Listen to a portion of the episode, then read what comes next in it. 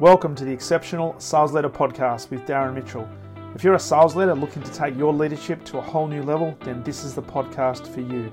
We'll be exploring tips, techniques, and strategies to help you take your leadership to the exceptional level and allow you to enjoy more money, more meaning, and better sales results.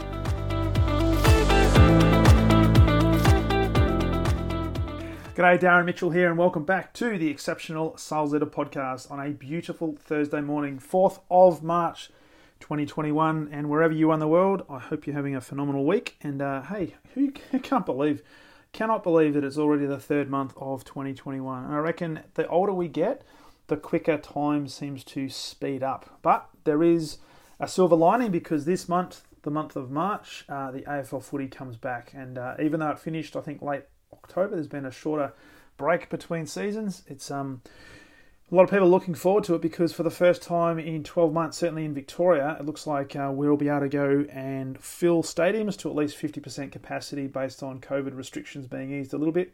So, looking forward to getting back and watching my team, uh, the Melbourne Demons. So, long suffering Melbourne supporter, but hopefully, just like every team at this time of the year, looking forward to a massive season and hopefully a successful season. But time will tell in terms of when they get on the park and just match this match themselves with other teams and see where they're placed.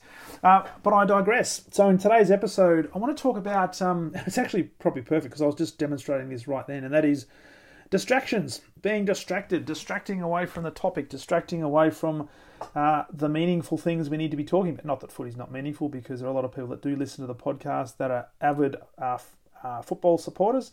And if you're listening from the other side of the planet, you're probably thinking, what the hell is this guy talking about in terms of football?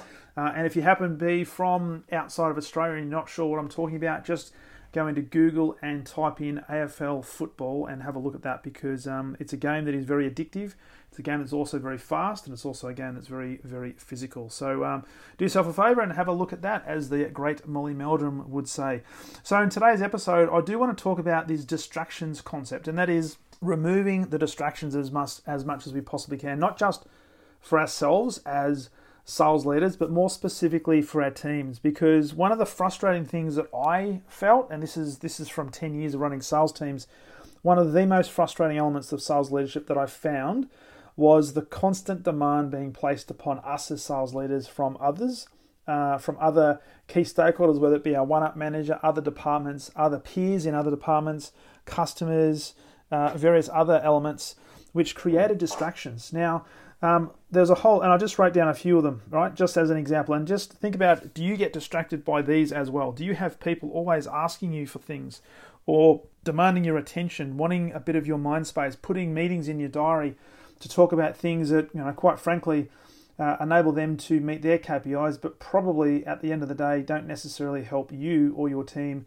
in achieving your objectives. But here's just a couple of examples. For example, marketing. I cannot remember, I can't I can't even begin to remember how many times marketing or somebody from marketing would come to me and say, "Hey, we've got this new campaign coming. We're going to run an industry forum. I need your team to get a list of key customers and qualify them and send them to me so I can send out all the invitations and do all this sort of stuff." And they had no comprehension really of how much time that actually would take to qualify uh, a particular customer to see whether it was going to be something that was appropriate, to see whether attending a function like this that they were organising would be consistent with the sales strategy that we're actually working on with this particular customer. And so marketing would ask for lists, and it's always sometimes it felt like every week there was another list they were asking for because they needed the list to come from the camp for, for another campaign. And what was interesting is not just marketing, as other departments as well, it almost was like well the def- default was well if you need if you need information on customers go to the account team. Start with the sales manager start with the sales director and then go to the account team but get the information because the the oracle the font of all knowledge sits within the account team. So the poor account teams then became almost like the bottom of the funnel where everything they were almost like a catch-all. And it became very very frustrating and hugely distracting. So marketing was wanting lists. Finance would always be in my ear for um, for forecasts they want to know cost information. They'd want to know revenue forecast. They'd want to know all sorts of different information because they needed to report up to the chief financial officer, and therefore they needed reports to be able to do that. And guess where they got those reports? From the sales team. Started with the sales leader. Um, senior directors were another example where they wanted accurate 90 plus day sales and revenue forecasts. They wanted to make sure that we had the three plus uh, three, three plus the revenue and sales target in our pipeline at any one time. There were, so there were so many, and in a very highly matrixed organisation, there were so many different parts of the business that wanted a piece of the sales team, because from the business's point of view, the sales team were seen to be the ones who owned the customer and therefore were the point of I guess reference to go to the to get any information about any customer, whether it be sales, revenue, etc. Um, but it also meant that there was a copious number of meetings that were placed in our diary, which, when you think about it, added really zero value to the business, or at the end of the day, zero value to the customer. But these meetings and these requests were often needed so that these parts of the business, these other stakeholders, could meet their KPIs. Hence, this is where we get silos. Now, I ran a um, I ran a conference last week for an organisation, and they were talking a lot about a number of silos within their organisation, how they could break it down. And one of the key ways to break silos down, as we talked about last week, is to remove this thing called distractions. Now, I want to be brutally honest here. One of the key reasons why I removed myself and moved out of the sales leadership role was that whilst I love the development of the teams and, and building strategy and helping pe- uh, people develop and I was really good at it and I was really passionate about it. What I was really frustrated with was all the distractions that were placed upon us. That meant that it took time away from the things that really move the needle and things that really move things forward. And it just became more and more difficult to balance uh, the, the requirements of the business and all the expectations of all the different key stakeholders with the expectations that I wanted to set and the example I wanted to set for the team, and therefore delivering value to them, but also more importantly, delivering value to the customers. Now, what I learned, particularly towards the back end of the 10 years that I was running sales teams, was I actually got really good at identifying the key activities that I needed to focus on. What were the key objectives that we needed to really hone in on? And what were the priorities that we needed to make as a priority that we knew would move the needle forward, that we knew would progress the team forward, that would progress the business forward, and also start uh, delivering tangible value to the customers. And so, what we started to do then is uh, deprioritize other activities. Now, since leaving corporate, now what I do now is, as you know, working with sales leaders and their teams and also general leaders with their teams to help them become exceptional. And part of that role is to help them identify areas where they can remove those distractions. Now, one of the things that is required as part of this process is, of course, being prepared to have the challenging conversations because sometimes these conversations simply need to be had prime example of this is I was working with a client uh, late last year and he was having all sorts of issues with his diary just completely getting filled up with other people's agendas. And historically, his habit was if there was a free time in his diary, he would actually just accept these appointments. Now, what was interesting is when people sent him a, a calendar note, there was no context. Very rarely, if ever, was there a specific objective for the meeting, nor was there ever a agenda for the meeting. But what he found himself getting into a habit of is simply accepting the meeting if he had time in his diary. So I said to him, I issued him a challenge because he um, he did some analysis over a time of about two weeks, and I said to him, look at all your all of your calendar invites, and just count how many have actually sent you, uh, well, sent you given done the right thing and treated you with a bit of respect and given you the courtesy of what the meeting was going to be about, give you a heads up of what the outcome of the meeting was supposed to be, but also giving you some key points in terms of what were the discussion areas that the meeting was going to cover, i.e., the agenda. And what was staggering, and I, I wasn't staggered because I'd seen it all the time and I still see this today, but what was staggering for him is that he counted as about 95% of those meetings had none of those in it. So I said, hey, let's talk about this. All of those meetings potentially could be a distraction, which is taking time away from you working with your team and taking time from the things that you know are going to move the needle and, and moving away from the things that are in your genius zone. So I said, here's a challenge. Um, for the next two weeks, what you're going to do is you're simply going to, for all of those who don't provide that information that you're looking for, you're simply going to decline the meeting.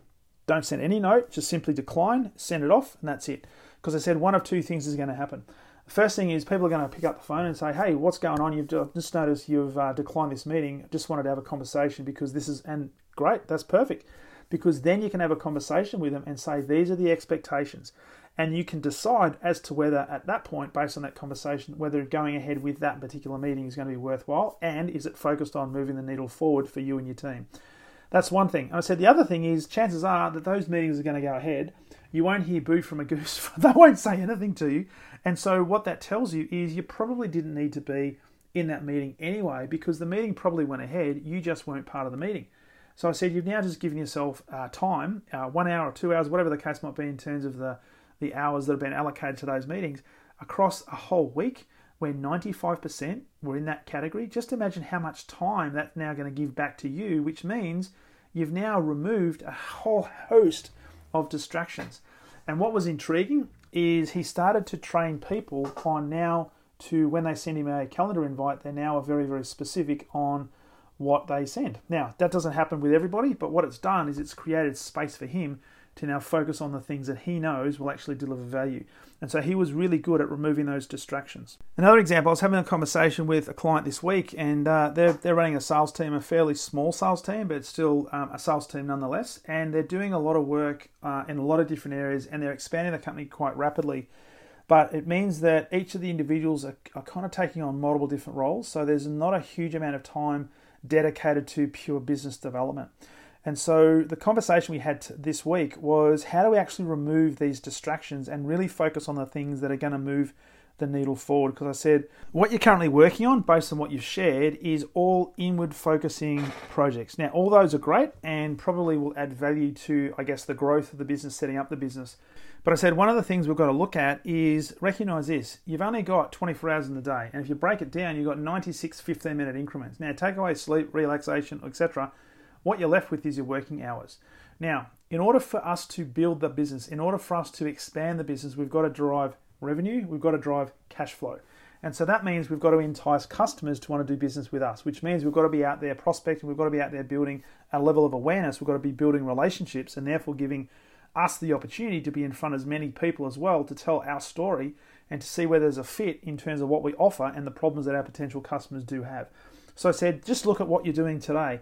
Is what you're doing today going to be generating revenue or a potential revenue generating activity? And if it's a really simple equation, particularly if you're in a sales team, to say if what I'm doing right now is going to move the needle towards A, driving more revenue for an existing customer, or B, potentially bringing in new revenue with a new customer, if it's not going to meet those two criteria, then they've got to ask yourself, why am I doing it?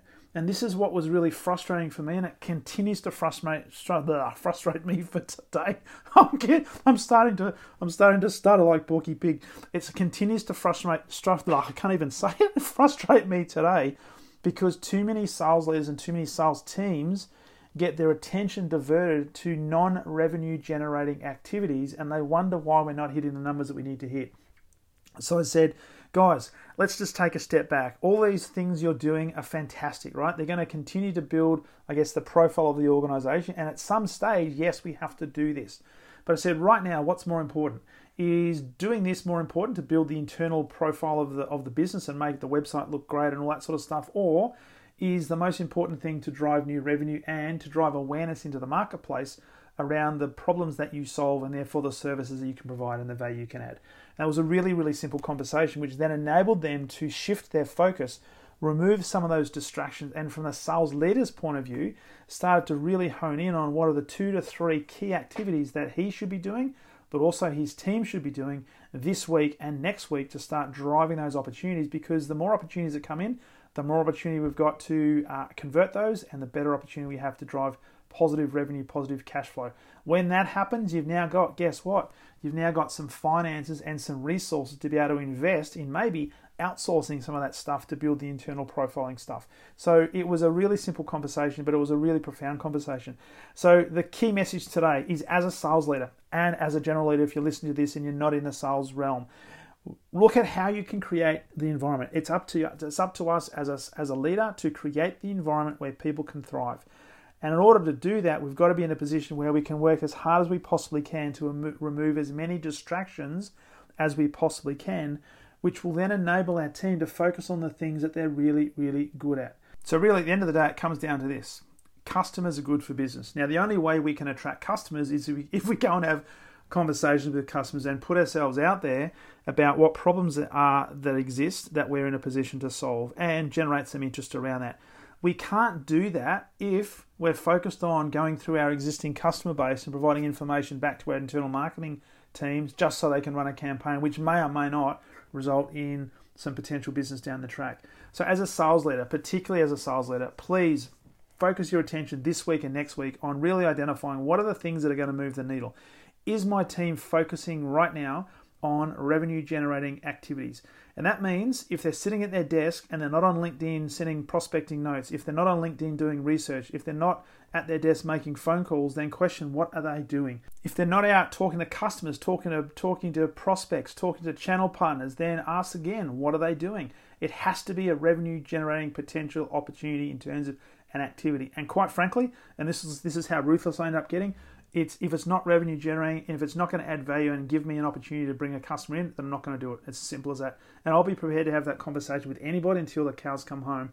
Because until there is a customer, until there is a sale made, there is nothing. And so, as a sales leader in particular, I implore you remove the distractions. Do what you can to remove the distractions for yourself, first of all. Be prepared to have those challenging conversations. And this is not about pushing back for the sake of pushing back. This is about educating people in your sphere of influence to make sure that they understand that where your time is going to be spent is on activities and on priorities and on strategies that will generate revenue that becomes sustainable and over time over time replicable. And when you do that, you'll create an environment for your team to do exactly the same thing. And I guarantee you, if you focus on this, even for the next 30 to 60 days, you will be astounded at the results that you'll get. So that's the challenge for today. Remove the distractions. First of all, identify what those distractions are and then really focus in your energy on removing those. And of course, if you'd like some help with this, if you'd like to take your sales leadership to the exceptional sales leader level, then you know exactly what to do. Go to my calendar, leadwithdarren.com, pick a time, you and I will have a conversation, and then we'll start working together and help you take your leadership to the exceptional level. So, with that said, have a phenomenal Thursday, Thursday, the 4th of March and I look forward to talking to you on the very next episode of the Exceptional Sales Leader Podcast. All the best.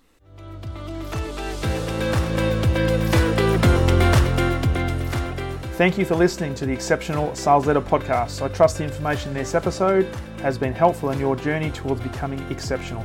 And remember, please take the time to rate the show, subscribe to the show so other people can find it. But also, if I can help you, jump on my calendar, go to leadwithdarren.com and let's have a conversation about how I can help you along your journey to being exceptional.